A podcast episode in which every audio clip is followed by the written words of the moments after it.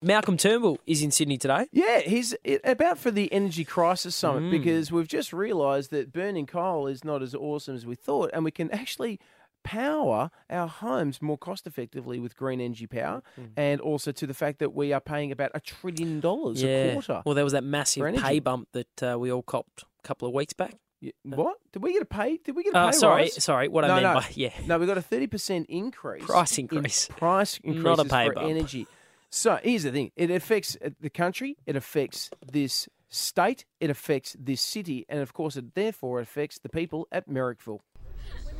and he told me the story, and he reckons he had no idea that she was in fact a man. Yeah, right. Who's the factor man? Oh uh, no, um, uh, nobody, no, no, uh, Chuck Norris. He sure is. Yeah, I'd agree with that. Anyway, let's get this underway. We've got a serious energy shortage. Yeah, huge issue for voters. Uh, tried Red Bull, No, I mean, V energy drink, no, that's not the kind up of. and go. That's breakfast in a box, that No, thing. no, it's not. Meth, I know it's extreme, but you won't feel sleepy for a while. Mayor, the energy crisis is a power crisis. Electricity costs. Our residents are complaining costs are too high. Well, they are. Well, they want a solution to energy costs. Okay, um, have we blamed Clover Moore yet? Yeah, it didn't work. Well, I'm shit out of ideas then. Can't we just run a really long extension cord from another council into Merrickville with a massive power board people could jack into?